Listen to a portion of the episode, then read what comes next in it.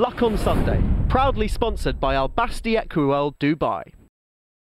Right, 6 talking points to get through this week, 2 minutes on each. We will start with David Ellsworth, who picked up a £1,400 fine, second offence for double declaring a horse at Newmarket and Kempton this week, and he spoke out against it on Racing TV, Cornelius. Were the BHA right to give him £1,400? Well, I don't know about the rights and wrongs of the levels of the fine, but the rule, as I understand it, that once you're in at 9:30, you can't come out again, was pushed for, at least partly, by the National Trainers Federation.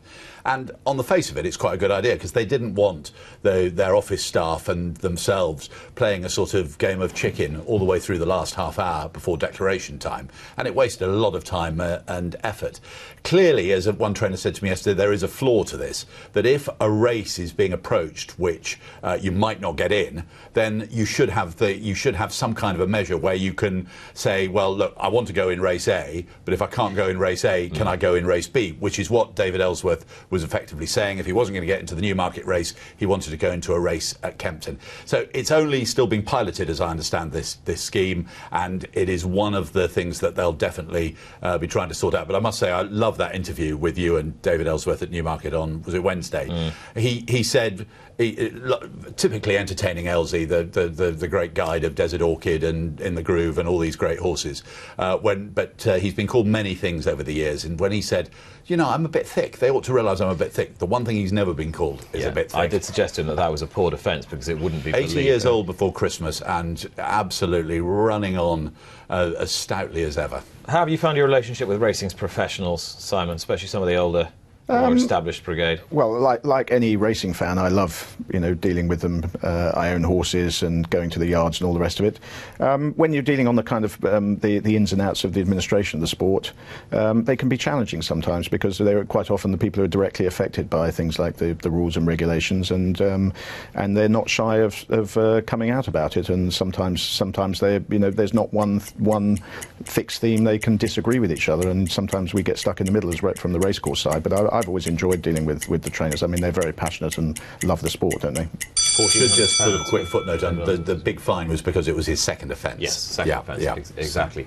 Let's talk about entries, because this is very much a subject in the news, because the Vert and Futurity attracted 12 entries at the 5-day stage, 11 of whom were trained by Aidan O'Brien. The race has been reopened, we know, to be run at Newcastle. As we heard from Aidan on Friday evening, Rafe Beckett said that the early closing stage was too prohibitive and didn't allow trainers with late developing 2-year-olds to get horses into the race. What do you think about that? You know, early closing races have been part of racing life forever. I'm not entirely sure sort of why. You know, is this a historic thing? Is it something that's always happened? Is it something that does look to be modernised? Rafe Beckett was suggesting in France, instead of being, say, 6 weeks, it's more like 3 weeks, which gives a better opportunity. That, it strikes me as something, you know, the British Horse Racing Authority doesn't want to be reactive all the time, but it strikes me as something that's worth a look at, because clearly if you get 2-year-old races and you're in the autumn, you know, Kinross, a horse of Rafe's, that hadn't run by the time the race originally closed, and then it ran and possibly would have been a candidate. I think that's probably, it was along those lines that he was talking, but I think it's probably something that's fair enough to have a look at, isn't it? And does anyone really know why we do early closing races? Well, presumably it's to generate as big a prize pot as possible, isn't it? I think that's right, and also to spread the load, I think, a bit. As Cornelius says, they've been around forever. It's not something that I've ever spent a lot of time looking at, so it's got to be a sensible thing to have a look if there are people that are unhappy about it. Equally, I think to somehow link that to the outcome of who's declared for the race. It seems like a big stretch, and I think Rafe is joining dots without necessarily having the evidence to join them up. And I think the BHA having a proper look at it would be a better idea. And there were 8 different trainers represented last year, just 2 trainers represented this year. Yeah, so it could be a blip, couldn't it? Which is, you know, I don't think anybody would say that's a great outcome, but equally, it may have nothing to do with the entry process. Right, negative media. I'm not quite sure what you wanted to talk about, but well, I'm going to hand it to you. Well, I think the point is this, the general media, the racing media itself, channels like this, the ITV coverage, etc., is noticeably strong at the moment, and your deadly rivals as well, going really well. But the wider media, it's hard to see any sort of great love for horse racing at the moment.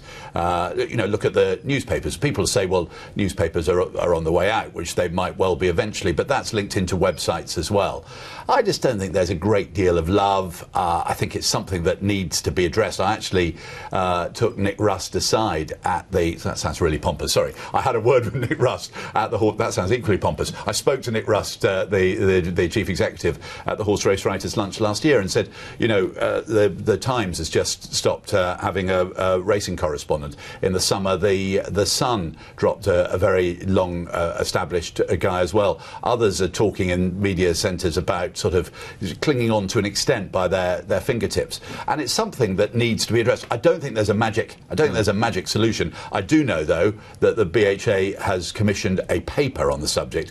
I don't think it's anything for a paper. Papers are the things that governments like reviews put together when they want to delay everything.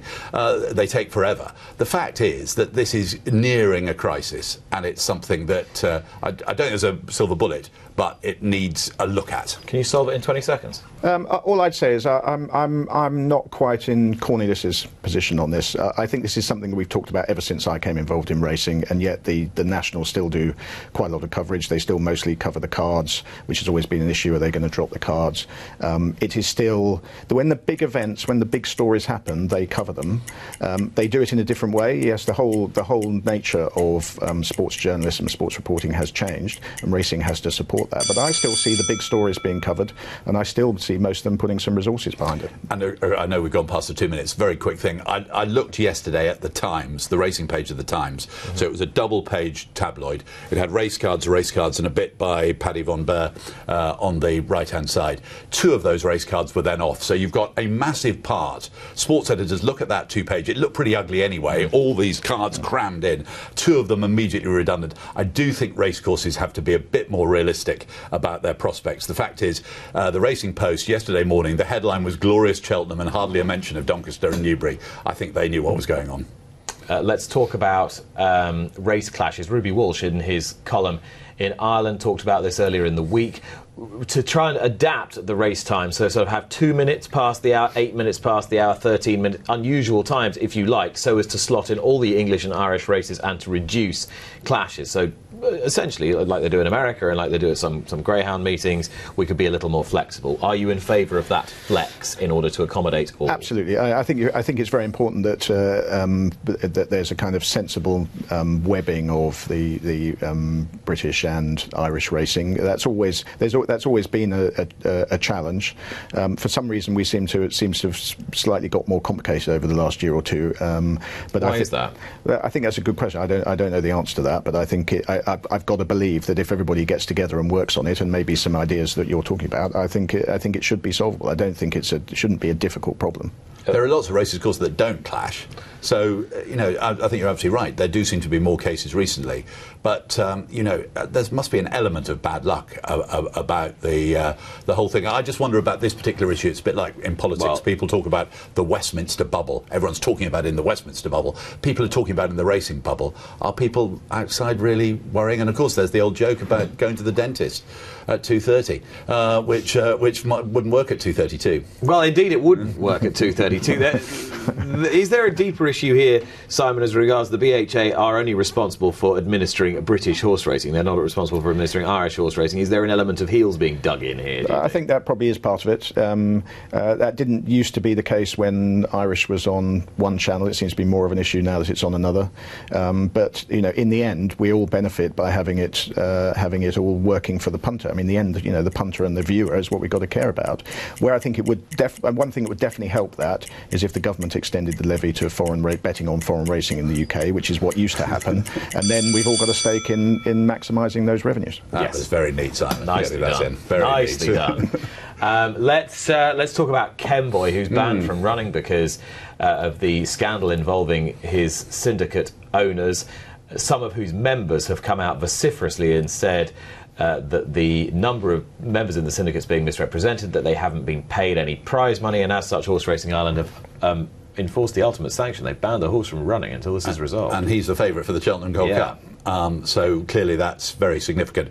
It's under investigation, so I'm not going to get involved in the rights and wrongs of Supreme, but what it has brought in, well, it's worth saying, obviously Kemboy, the Cheltenham Gold Cup favourite, so as well as the owners, thousands of people looking forward to seeing him in action. Whether that will be later rather than sooner, we imagine that may well be the case. I think the other important thing, though, is the whole syndicates thing. Syndication of racehorses has been the most revolutionary thing in racing, probably, well, as revolutionary as anything of the last half century. Well, it's been a bit of a lifeline to supporting ownership. Well, so A, to the sport, B, to the trainers, C, obviously, to the jockeys and stable staff on top of that, and D, it means that thousands of people have been able to enjoy themselves for relatively modest amounts of money. If people were to walk away, I don't think anyone has necessarily walked away from racing because of any alleged corruption scandals or corruption in the past. But I think if suddenly people, ordinary people like you and I who are in syndicates, suddenly thought we were being conned and that the regulation wasn't good enough, that could have a far worse effect on racing than supposed corruption scandals. That would be my take. I think syndicate ownership has got to be something that we've really got to promote in racing. I think it's a great way to get people engaged in the sport for not much money, and therefore, as a sport, we need to do everything we can to make sure that it's as credible and has integrity as possible. So it needs to be regulated, essentially. You can't pop up a syndicate. I don't know whether it needs regulation and what sort of regulation it needs, but I think that's an area that the sport needs to pay a lot of attention to. And let's hope this can be resolved as quickly as possible, because at the moment the Cheltenham Gold Cup favourite is on the sidelines. It's not Mania, it's Mania. It's Ryan Mania who has made a comeback. We heard from one tomorrow, isn't it? Yeah, we heard from one great comeback queen earlier, Hayley Turner. They must be a photo finish. Who's had more comebacks between Hayley and Ryan Mania? Because he's already come back twice, I think, isn't he? I'll tell you what, though, racing owes Ryan Mania. I'm really pleased he's coming back. I think his part in modern racing history can't be underestimated.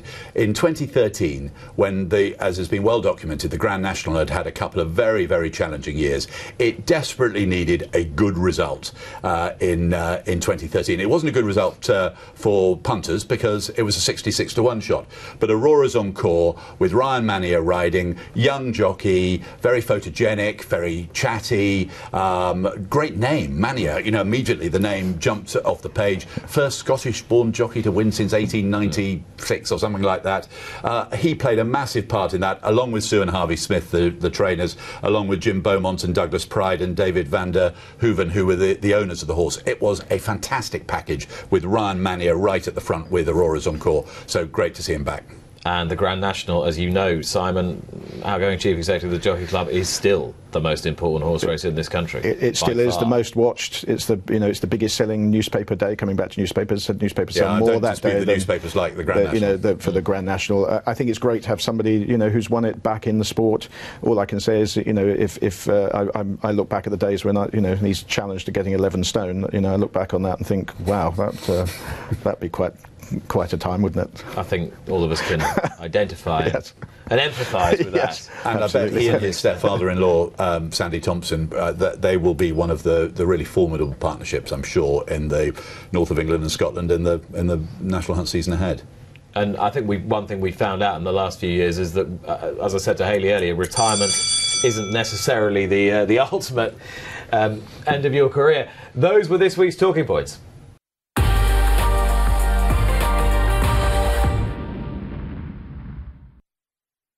Luck on Sunday, proudly sponsored by Al Basti Equel Dubai.